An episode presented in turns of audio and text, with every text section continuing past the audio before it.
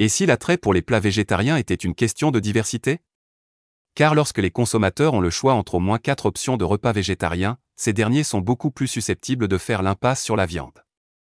C'est ce que suggère une récente étude, réalisée auprès de 2200 adultes britanniques dans des cafétérias universitaires et des cantines d'entreprise.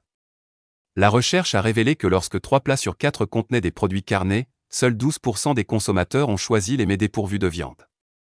A l'inverse, si 3 des 4 repas proposés au menu étaient végétariens, 48% penchaient pour cette option. Les chercheurs ont conclu que le fait d'élargir l'offre de menus végétariens peut s'avérer plus efficace que des stratégies restrictives, comme le fait d'instaurer une taxe sur les produits carnés ou d'imposer des jours sans viande dans les restaurants d'entreprise. Rachel Pechet, co-autrice de l'étude, explique au journal The Guardian. Si vous n'avez qu'une seule proposition végétarienne au menu, cela peut être perçu comme une offre réservée aux végétariens. Mais si vous commencez à avoir plus de choix, cela peut donner l'idée que ces options sont désirées et donc que d'autres personnes les choisissent. Une autre étude américaine publiée récemment est parvenue à des conclusions similaires.